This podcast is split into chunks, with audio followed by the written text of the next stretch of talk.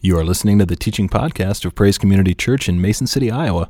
For more information about our church, please visit praisecc.org. Be blessed today. I mean, I tell you, quick story. I was driving home Friday from Minneapolis, went up for a hockey game, and I was reading the weather, and I'm like, I don't want to be driving home Saturday night. I got to preach on Sunday morning, potentially bitter winds. And so it was a good idea. I left. So I'm driving through Minneapolis, and it's up on the north side, and then I get to the south side of Minneapolis, and it's still pretty good. Then I get down to Northfield, and I got to pull over and get gas, and it's just starting to snow, but it's still light out. And I get to the casino here up north of town, and it's dark, and I can't see anything, and people, it's just crazy, right? So my good decision was, I'm here. But I just made this decision. I thought that would be for the best, but when I was in the car driving, I'm like, this was a bad idea. I should have done this earlier or something else. But, I'm praying my whole way home, God's probably going, I gave you a storm warning like 3 days ago. Should have listened to me. And so, but it's one thing is, it's like sometimes we get into those storms, and you just, to be honest with you, just for what Pastor Jeff talked about last night, when you get into that storm of life, it's just know that God's with you. And then I was praying, I was talking to him, and I was just saying, you know what, I'm going to get home tonight, I'm going to see my family, I got to preach the good news on Sunday, and, and I'm glad I'm here. But to know that, just to know that what Pastor Jeff talked about last week about those storms is he's there with us. And sometimes as we get to the Christmas season, I think it's more stressful on people sometimes because they're more concerned about trying to do all these great things for people, and they tack on too many things in their life, and they get overwhelmed, and Christmas turns into an awful experience. You're like, there's somebody sitting here right now that's going, I can't believe that so-and-so aunt, uncle, brother is coming to my house for Christmas. I haven't talked to him in like 10 years. Here's your opportunity just to love on them and show them the grace of God.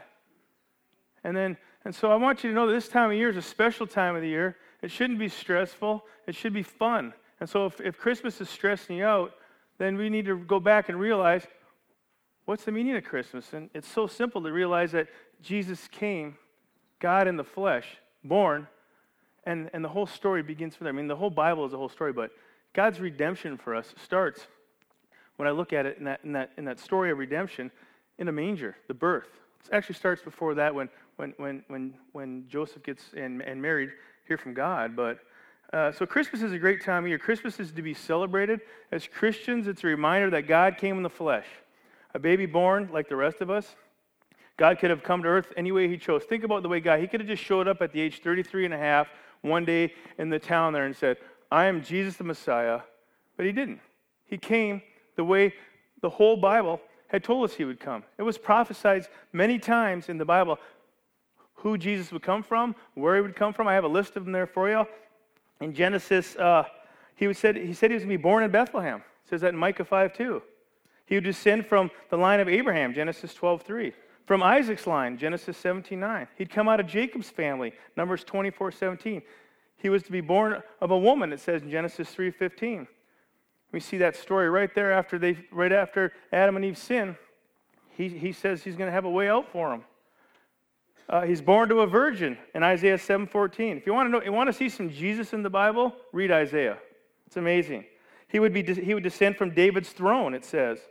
He'd be from the tribe of Judah, and one we always know is that he would be called Emmanuel, God with us. Isaiah, and that's in Isaiah as well. And so we can see that Jesus had to come as a baby. He had to be born, because if he didn't, then the whole Bible, the whole Old Testament prophecies wouldn't have made any sense. But he came exactly the way it was written. Written by man, inspired by God, put down on paper, passed on by word of mouth throughout the years, that this Savior, Jesus, would be born in a certain town, by a certain type of a woman, a virgin. He would descend out of this line. He'd be from this tribe. And so when you read through those different prophecies, and then you see Jesus born, it's like, yeah, we get it, don't we? But we've had years and years and years and years, some of us, and years for some more, to be able to understand about this stuff. But you're going to see a story where Jesus comes and he steps into the temple. We're talking Luke 4 here in a minute. And they've known him for a long time, but he proclaims who he is. You thought I was this, which I was for this many years, but this is who I really am. And it goes from there. And so I've been studying over the past few weeks, why did Jesus come? And it's not a question out of doubt. I just wanted to know the reasons why he's here, all the good reasons. And if you look through your Bibles and you read some of the prophecy and you read some of the Gospels and what Paul says, he shows you in there why Jesus was born. He gives you good reasons. He tells you, and it's all for us. It's for our benefit why he was born. And so one of my favorite scriptures that I've become attached to the last couple of weeks is Matthew 1:21, and it says this, "An angel appeared to Joseph, and he told him that Mary would give birth to a son, and you will call him Jesus, because he will save his people from their sins." You can close the Bible there right now if you don't understand. That's why Jesus came. One of the reasons. But that's the reason why he spoke to Joseph. It was so important that Joseph was going to help raise Jesus, that God spoke to him in the form of an angel in a dream and said, "This is your son, Jesus. You got to name him that because he's going to save the people from his sins." So there right away we can see if you're caught in sin or you feel like people are holding those things against you, it's Jesus was born for you and for me to save us from those problems, from our sins. And he did so by bringing us back into right relationship with God, the first step there, what Adam and Eve lost. And you know that I've talked about that before. And before Jesus grew in wisdom and stature, think about this. He grew up like everybody else. He skinned his knee. I mean, his mom had to change his diaper. Think about that. He just didn't, all of a sudden, Mary just didn't go, there's the baby, and then 30 years later, Jesus is starting his ministry. He was a kid, like we had little kids in here. He was just like Josiah. Think about that. Jesus was just like Josiah. That's off. He was just like him. He was just like all your kids or your grandkids. Probably had some problems. Probably needed to be disciplined. Probably had to be going to timeout once in a while. You know? So when our kids mess up, you know, just look at them and go, man, Jesus was a baby one time. I think I give some little grace and mercy for my kid at times, or my grandkids, or my nieces and stuff like that. And so, as we later found out, Jesus found out who he was in Scripture. Think about that. When Jesus was looking through the Bible, because he knew who he was, but then he saw who he was in the Bible and what he was called to do. You know, he studied. You know, he was gifted. And then he was anointed as well. Later we'll see. And so today I want to concentrate on three scriptures. Two of them are forever linked because one is a prophetic word from Isaiah 61, 1 and 2. And the other is Luke 4, basically 4, 18 and 19 and all that encompasses that. And then we're going to jump ahead and look at John 8, 1 through 12, which is the story of a woman caught in the act of adultery. And when I'm reading that Matthew 1:21 about Jesus coming to save us from our sins, and then I look at Matthew 1:21, and then I look at John 8, 1 through 12, a woman caught in the act of adultery is a perfect example of what the angel told Joseph. He's going to save us from our sins. Is there any better example of that than this woman caught in the act of adultery? And so I'll start in Luke 4:14, and I'm going to read a little bit, and then I'll stop. And Jesus returned in the power of the Spirit to Galilee, and report about him went out through all the surrounding country, and he taught in their synagogues, being glorified by all. And he came to Nazareth, where he had been brought up, and it was the custom, as his custom, he went to the synagogue on the Sabbath day, and he stood up to read. And the scroll of the prophet Isaiah was given to him, and he unrolled the scroll, and he found the place where it was written, "The Spirit of the Lord is upon me, because he has anointed me to proclaim good news to the poor. He has sent me to proclaim liberty to the captives and recovery of sight to the blind, to set at liberty those who are oppressed, to proclaim the year of the Lord's favor." And he rolled up the scroll and he gave it back to the attendant and he sat down. And the eyes of all the synagogue were fixed on him. And he began to say to them, "Today this scripture has been fulfilled in your hearing." was talking to Jason about the other day. It's just like the mic drop, right, Jason? He's been waiting 30 years for this moment. But you got to, if you backtrack, you can see just before that in the Bible that he was baptized and filled with the Holy Spirit. Now, why would God in the flesh need to be baptized in the Holy Spirit? Isn't he God? Well, yeah. But it proves that he was a man too, is because just like everybody else, Jesus needed to be filled with the Holy Spirit, to be anointed to preach the word. Now, we'll read and talk a little bit here about how Jesus taught, and they loved the way he taught. But when he showed up that day, after coming out of the desert for 40 days being tempted by the devil, when he was full of the Spirit, it says he shows up back in Galilee, he shows back up in his hometown, he goes back to the same, he shows up at Praise Community Church, just like Pastor Jeff and Mark and do all the time. Okay? Just as an example. And people came to hear him speak. But this time, he had a message for him because he was anointed and he was filled with the Holy Spirit. And we'll go back and we're going to study this for a few minutes here. And he says he returned in the power of the Spirit to Galilee. The Message version says he was powerful in the Spirit. See, there's the change. And when you read back in Luke, you can see where he was filled with the Holy Spirit. And he went full of the Spirit out into the desert where he was tempted. And he battled the enemy and he defeated him because he was full of the Spirit. And then it says he taught in their synagogues, being glorified by all. And then he came to Nazareth where he'd been brought up, and was his custom. Since an early age, right? There's a story in Luke 2 about Jesus being 12 years old and he gets separated from his family. And they're like, where is he? He must be at the back of the caravan. They go back to the back of the caravan. Well, we haven't seen Jesus in a day. Well, he's back. They can't find him. So Mary and Joseph leave the caravan. They head back to town. They go into the synagogue. And they're like, what are you doing? He's like, I'm in my Father's house. And it says that he was 12, and he was listening, and he was talking, and they were impressed. And so you can see, but it was his custom from at least age 12 all the way till he was age 30, right? We know that that was his custom to go to the synagogue, go to the temple. He went there. And then as he got older, it says he taught. Okay, so he's setting them up. So they've known that he knows the Word, the Old Testament, and he's teaching them. And he taught there before, but by this time he was full of the Holy Spirit. And like I wrote here, when you're full of the Holy Spirit, you will preach the Word with boldness too. It doesn't have to be from a pulpit. It could be in a hospital room. It could be to your kids around the dinner table. Preaching the Word with boldness is what we should do as Christians. Some of us have a platform to preach it out here, but everyone has a platform to preach or teach or show God's Word with boldness. And when you're filled with the Holy Spirit, just like Jesus had to be, it's going to pour out of you. And then it says, and the scroll of the prophet Isaiah was given to him, and he unrolled the scroll, and he found the place where it was written. Now think about this. They wanted to hear him, didn't they? Because just before that, for 40 days, he was in the desert. So they showed up probably for 5 Sundays in a row, and they hadn't seen Jesus. Where is he? He hadn't taught for 40 days, it said. And so when they realized that he was back in town, they're like, this guy's probably got a good word for us. We're going to go hear him, right? And he went. So they were listening, it says. And he picked up the scroll, and it says, and this is, he reads Isaiah 61, 1 and 2. So they hand him the scroll, he opens it up, and he reads. But he reads it a little differently because he adds a line in there that I'll get to.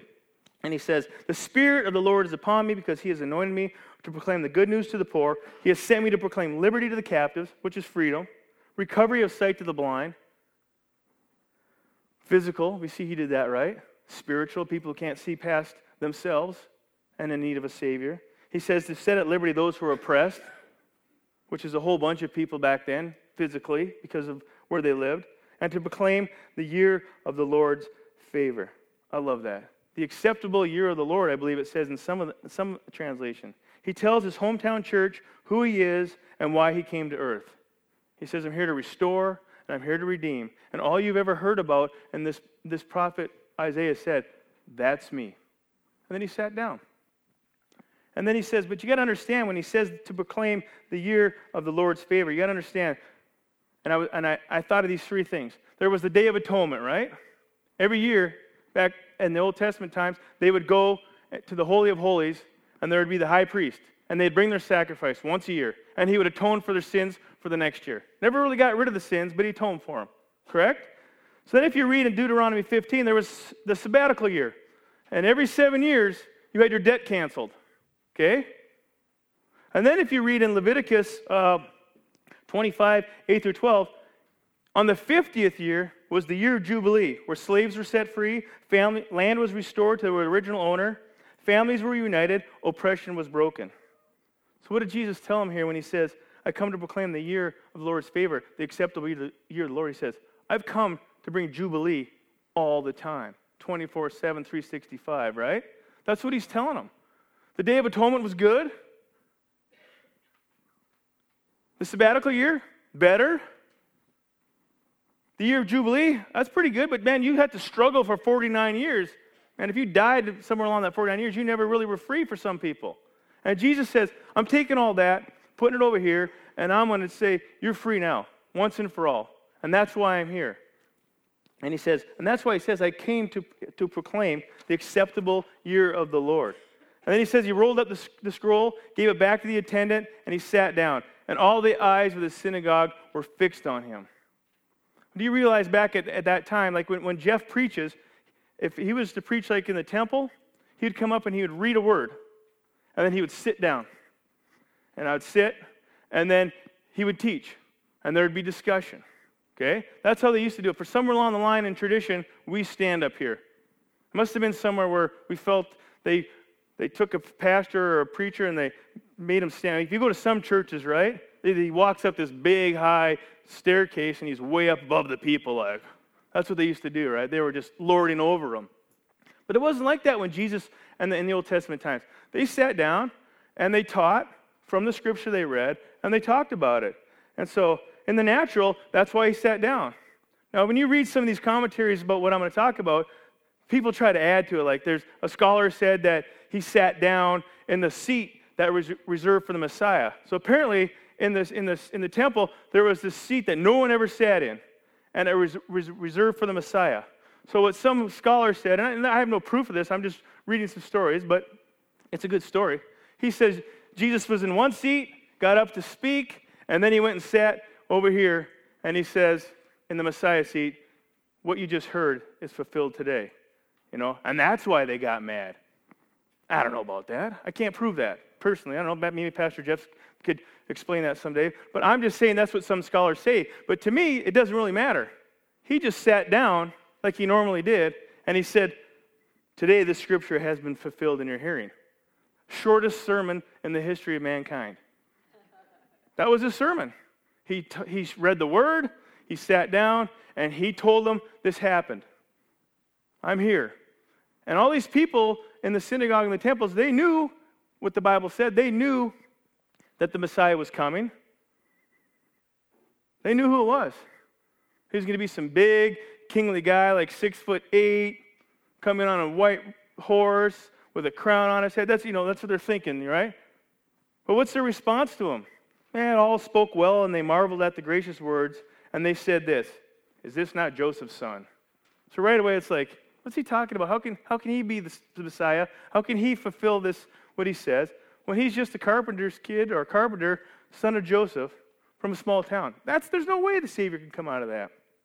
And so he lets them have it a little bit for their unbelief. Because basically what they're talking about is unbelief. In the Message Bible it says, but they also said, isn't he Joseph's son? And he proclaimed to be more than Joseph's son, did he not? You know, for 30 years, when he taught in the temple, he was Joseph's son. He was Mary's son. But today, he was proclaiming, I'm God. I'm here to save you from your sins. And then they all spoke well of him, like he said. You know, it's funny because when I became a pastor, and actually when I became a Christian, I go back to my Wisconsin Eau Claire, my university hockey alumni game, and people find out that I'd been born again. I was a Christian, and I changed my life. And then as I got into doing youth ministry, and I became a pastor. You know what their question is? Isn't that Mark Hicks, the hockey player? You know, everyone has that experience. Isn't that Jason? Didn't he just used to work at some, like, paper company? You know, everyone has that. Isn't that just Rick Haas? Isn't he just a chiropractor? See, everybody has that doubt from somebody else when they look at you. And you're like, no, I'm the Son of God. Not the Son of God. That would be crazy if I said that. I'm a child of God is all I want to say. Yeah, scratch that. Delete that from the record. I'm a child of God. And see? So people, the biggest problem we have is like in my own family is like, seriously? You're born again? You want to leave that job to go be a pastor? Are you nuts? Do you know what you're doing? There's so much doubt in your own family, right? I bet you people out here, the most people you butt heads with when you became a Christian following after the Lord is your own family. Jesus had the same problem. And then his own town people's like, I mean, nothing got done in miracles there compared to anywhere else. They just didn't believe in him. Because they couldn't see past who he was. And that's the problem that many Christians have. They listen to the doubts and the lies and the accusations, the condemnation of other people, and they can't see past who other people say they are. When you are something bigger and mightier. And that's what Jesus was telling these people. I'm more than Joseph's son. I'm here. And they all spoke well of him. And then he just lays into him and he says, doubtless you will quote me, this physician, heal yourself. What we have heard you did at Capernaum, do here in your hometown. See, they're doubting him. Well, if you're the son, start doing some miracles. And he's already like, man, I can't do anything here because you guys don't believe. And then he said, truly I say to you, he's going to drop a truth bomb on him here. No prophet is acceptable in his hometown. But in truth, I tell you, there were many widows in Israel in the days of Elijah. So he goes through the Old Testament and lists all the unbelief that the Israelites had at certain times, and God used other people. That's what he says. And he's basically telling them, you know, all their fault, all the from the line. He says, I understand why you don't believe me because this is par for the course for all these people in Israel for a long time. It says there was in Syria, there was lots of lepers, but only Naaman, a Syrian, was healed. He wasn't even an Israelite. And then when they heard these things, all in the synagogue were filled with wrath. Man, they were mad at him. Earlier they were intent; their eyes were fixed on him. Jesus has got a word for us. But they just didn't want to hear that word. And he called them out. And so and they took him to a brow of a hill, and they were going to chuck him off. You know, right above his town. It's like, it was amazing, because I look back in the beginning of Luke 4. It's like the devil took Jesus up on a hill, and he says, hey, I'll give you all this stuff if you just bow down and serve me. And so it's amazing to me that they take him up on the hill, these other people, and they want to throw him off, right? But they couldn't do it because it wasn't his time. And by passing through their midst, he went away. And when he went away, he went into some different towns. And it says they were astonished at his teaching. He possessed authority. He healed people. He had demons come out of people. And I love this great line in verse 34. It says, have you come to destroy us? I know who you are, the Holy One of God. I mean, even the demons knew who he was. You know, the religious people, their blinders on, they refused to see who he was. And he rebuked him, says, be silent and come out. I just thought when I read that last night, be silent and come out of him. He's talking to the demons. It was just like Pastor Jeff said last week. When you talk to Satan, you just tell him to sit down and shut up. You know, same thing. Zip it. I'm not going to listen to your accusations anymore. This is what Jesus is saying. He's taking authority because he's filled with the Holy Spirit over the enemy right there. He's speaking to it. Don't speak about all your problems. Speak at your problem. Go in the name of Jesus. We have authority and power as believers. And this is what Jesus was doing. He was using his authority. Because it goes on to say in verse 36, for with authority and power he commands the unclean spirits, and they come out. We are powerful and we have authority. When we use Jesus' name, unclean spirits must come out. Bodies must line up. That's the authority and power we have. So what does he do? He rose and he left that synagogue, and he entered Simon's house, where his mother-in-law had a high fever. He rebuked the fever. He spoke to it. He took authority.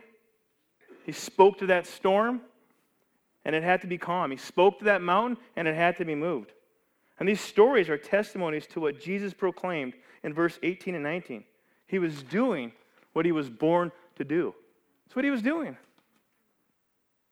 The thing is, Jesus left us with that power. When he ascended, he says, I got to go, but I'm giving you my power for you guys to do the same things I did. That gives me courage.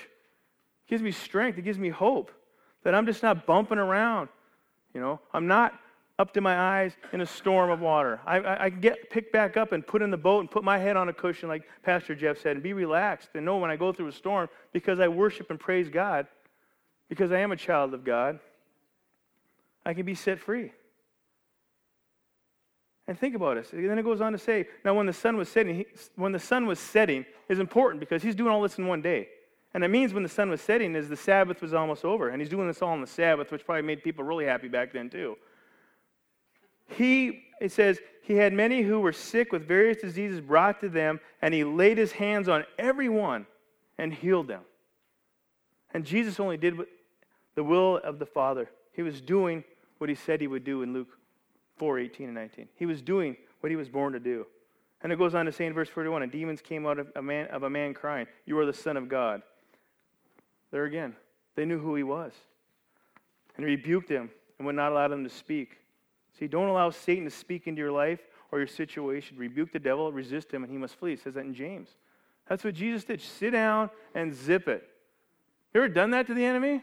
You're sitting there and you're just rattled. Like pretty soon you're like so far gone and you're mad at the kids or your wife or your husband and you're just having a terrible time and it's like, whoa, how did I get here?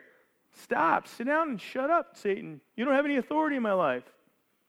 You might look like you're crazy, but you're not crazy. It's true. We don't take authority as Christians sometimes, and we have all the authority in the world to speak life into our lives. Then he goes on to say in verse 42, he was so overwhelmed and packed with people, but he says this, in verse 43, I must preach the good news of the kingdom of God to the other towns. He was proclaiming once again what he was come to do, proclaim the good news. To set the captives free, to open blind eyes, to heal the sick, to allow us to have that right relationship with Father God. That's what he was born to do. I love it. And he went, it says in verse 44, and preached in the other synagogues. He just kept going. He just kept going, and he went right into the heart of the religious people, and he told them the truth, and then he just kept doing it. Signs and wonders followed Jesus. When the word is preached under the anointing of the Holy Spirit, signs and wonders are going to follow. It's going to happen. He says that he healed them all.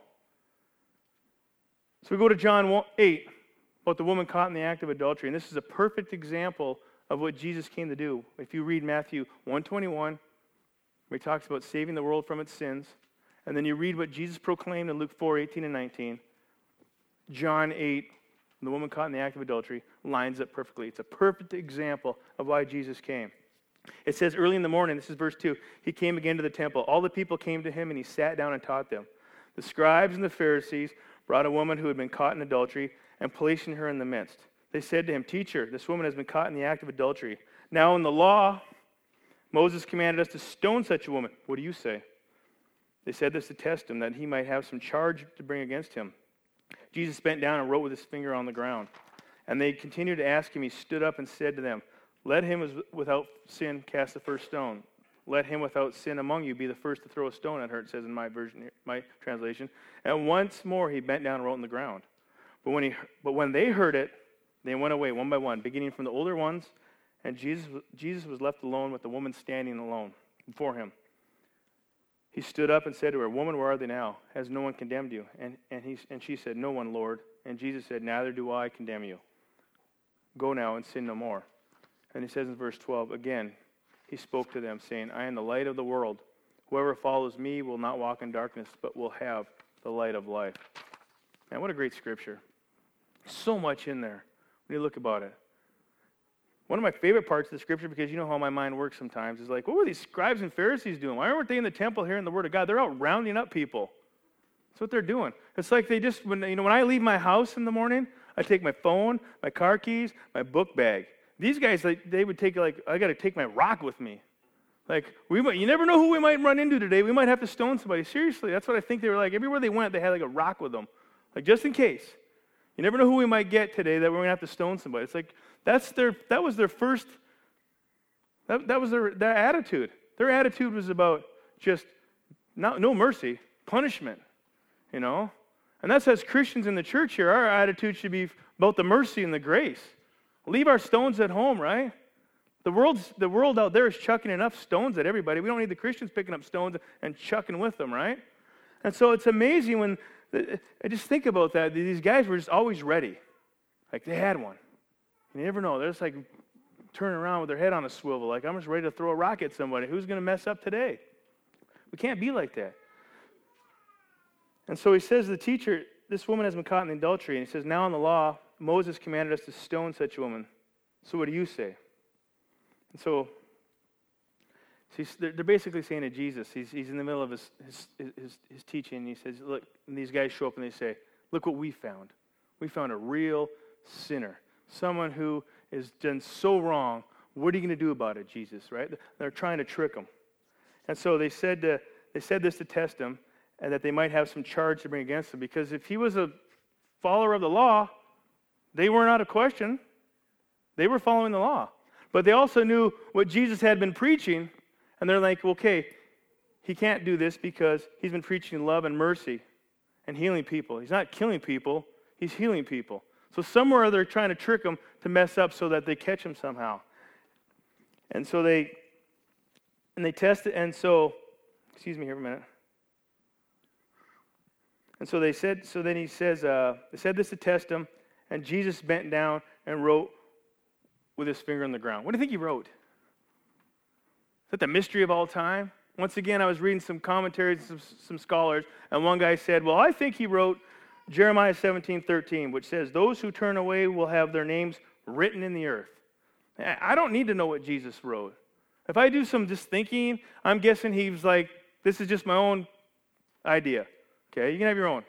He just maybe like, he's looking there and he's like, there's Larry, there's Johnny, there's Susie, she committed adultery once, and, you know, whatever. He's writing these people that are down there accusing people, and he's writing down their sins, right? Whatever, that's just my own thought. I don't know what he wrote. Maybe he wrote a grocery list, you know? On the way home, he's a carpenter, right? On the way home, I got to pick up some nails. My level broke, you know? Who are these people? I don't know, but you know Jesus. But Jesus is, whatever he wrote was important because it's in the Bible twice, right? But we don't know what he wrote. I'd like to think that he wrote their sins down one time, and then the next time when we read, he wrote down mercy and grace or something like that. And so he bent down and he wrote with his finger, and they continued to ask him. So they're still badgering him. Give us an answer. Give us an answer. And he stood up and said to them, let him who is without sin among you be the first to throw a stone. See, he answers their condemnation of this woman with a challenge. He speaks into their heart, and the word, it convicted them. Check yourself. If you are free from sin, fire away. That's what the word will do. These guys weren't believers. They weren't followers of Christ. So when that word comes, it can convict you. Many people, as non-believers, you were convicted by the Holy Spirit, and that led you into repentance, into salvation. They had their chance here. So that word from the Lord convicted them. And then he bent down once again, and he wrote again on the dirt. What did he write? I don't know. You guys just think about it. Maybe we should have a writing contest to see what he wrote on there and pick the best one. I just think he just was like, the first time he's writing the law down there, you know, and he wrote all the laws on the ground. And then as he gets up, he kicks his sandal and he wipes it out. And the next time he gets down there, he writes mercy, grace, love, forgiveness, whatever. And it's just, to me, it's just, the reason why he writes it two times is because somewhere online we're going to go, he's telling these people, we're no longer bound to the law. I've come for something much more. I'm here for mercy and grace. Just like he said, I'm here to set the captives free. I'm here to save a woman caught in the act of adultery. This lowly person that you guys think is the scum of the earth, I'm here to prop her up right along next to you guys with all what you've done. And so they went away, one by one, it says, from the oldest to the youngest. Amazing, right? The oldest people are probably like, man, yeah, I guess I've had a few sins in my life. But they were convicted. And somewhere, God touched them. Jesus touched them. His words touched them. And at that time, they had a heart check. It's a reminder that through the accusations and all the condemnation, the only voice you need to listen to is Jesus, and the accuser will be silenced. She's there in the midst, they say, and they're going to throw rocks at her.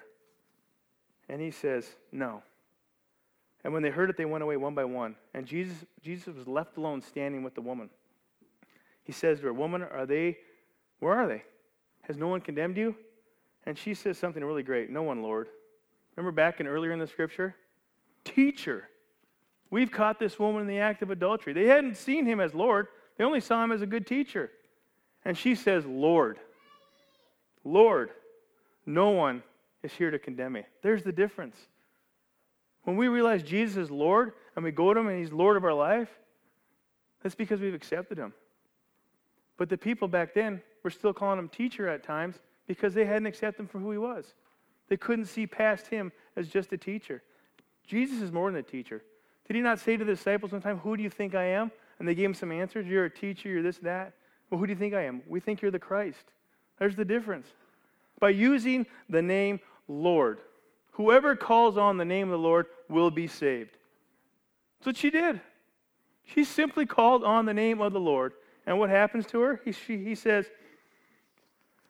there's no one, Lord. And he says, neither do I condemn you. Go from now and sin no more. Set free. Redeemed.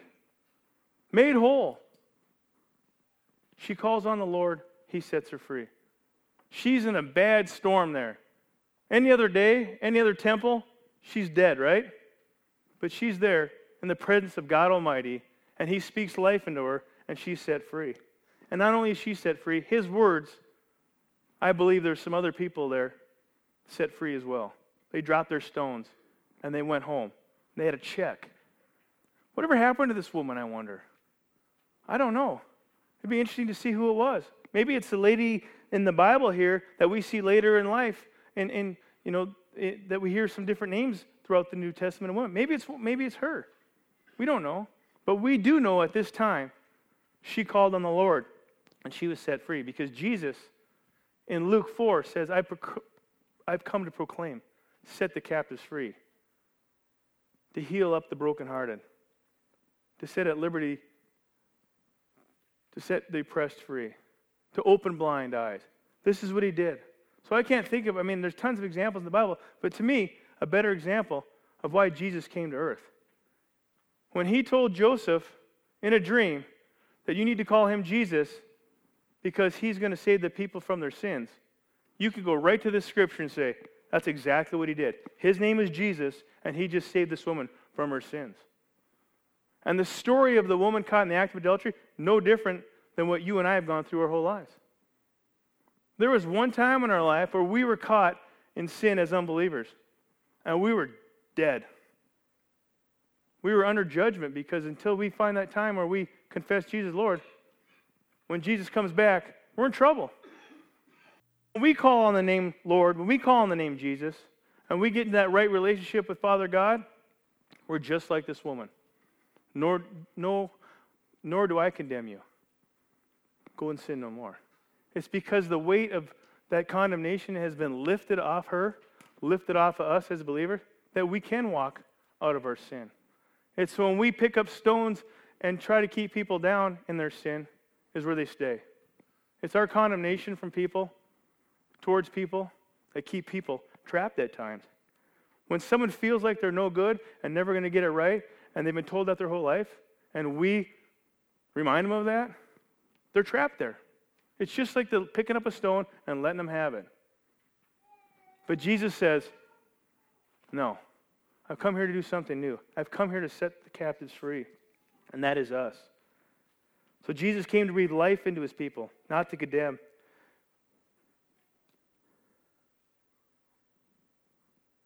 I wish I had better writing.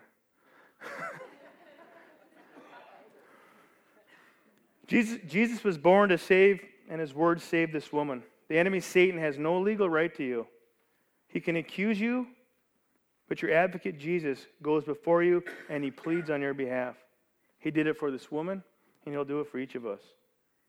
John 3:17 would be a lie from the pit of hell if we didn't believe that he didn't come to condemn us. And then he went along and condemned this woman. He says, God so loved the world that he sent his only son, and whoever believes in him shall have everlasting life and will not be condemned. He says, I didn't come for that. Romans 8:1 says there's no condemnation for those who are in Christ Jesus. Paul's preaching that. People can't condemn you. They can try to condemn you. Satan can try to condemn you, but he can't. And then he says in verse 12, again, Jesus spoke to them saying, I am the light of the world. Whoever follows me will not walk in darkness, but will have the light of life. And I think back to the story with the Israelites when they're going through the desert and they follow the light. It's just like it was God going before them. And the difference now is when Jesus came and we receive him after his death and resurrection, and we receive him and we believe that, there's no light out here to follow. He's put it on the inside of us. He says the light of life is on the inside of you. That's what I came to do. The reason why I was born in a manger 2,000 years ago is so I could grow up and go through these things for you, a perfect spotless lamb, be sacrificed once and for all, and be set free. And then when you receive the Holy Spirit, I'm going to plant my life on the inside of you, so you never have to be in the dark anymore. It maybe look dark out here, but you got the light in here. The Word of God is a light into our path, right? It lights our path. Everywhere we go, there's going to be darkness. But the light of life lights our path. Jesus' birth was foretold. He needed to be born. I'm just going to summarize here and finish up. It happened. It was the first step in redemption. It's now finished. You possess the keys to the kingdom of God. Think about that. Through Jesus' birth, death, resurrection, and ascension, he gave us back the keys to the kingdom. Do you realize when Jesus died that Satan was throwing a party in hell? Think about this. He's down there thinking he's won, right? And what happens? There's a knock on the door. They open the door, and it's Jesus. And he says, I've come for something. You know, Thicali, I was thinking that, they're probably down there doing the Macarena. Because can you think of any other place that dance was invented? They're just having a good old time. I mean, I like to mess around, but it's like Satan thought he had won. And there's a knock on the door at the gates of hell, and they open up the gates, and it's Jesus. He literally went into the depths of hell and took the keys of the kingdom that Adam and Eve lost. And he there was no battle. There was no wrestling match. Satan just had to go like this. Drop him in his hand, and then he took him back, and he ascended. And when he ascended into heaven, and then when we receive Jesus as our Lord, he takes those keys and he drops them in your hand. The keys to the kingdom, the keys to power, the keys to authority. That good news in 4, he says, where I've come to proclaim all these good things. That's us. And we have the same power to proclaim those as well. Like we saw in Matthew 1:21, Jesus came to save people from their sins. He also came to set us free in all areas of our life, to transfer all authority and power of heaven itself to you and to me. And that is the victory worth sharing and celebrating this Christmas. Amen? What other better way is just to remind yourself of what Jesus did for you by taking communion. So when we close in worship today, if you want to come up, if you're a believer in Christ, take a cracker, dip in the juice, and just thank God for sending his son. Because it's through his birth that set the stage for us to be born again. And there's no better relationship than the relationship that you have with Jesus Christ. If you're not a believer, you need to be one. It's time. Because what Jesus left out when he preached in Luke 4:18 and 19, what he left out of Isaiah 6:1 and 2 was this line in there about vengeance. He says, I come to proclaim the good news. I've come to set the captives free. And he sat down. But if you read in Isaiah 6:1-2, there's a line in there that says, because Isaiah says, to proclaim the year of the Lord's favor. And then the next line says, and the day of the vengeance of our God. The reason why Jesus sat down before he read that is because we are in the grace period right now. There will be a day when Jesus shows up, and if you haven't confessed him as Lord, that will be the day of the vengeance of the Lord. And you've missed out.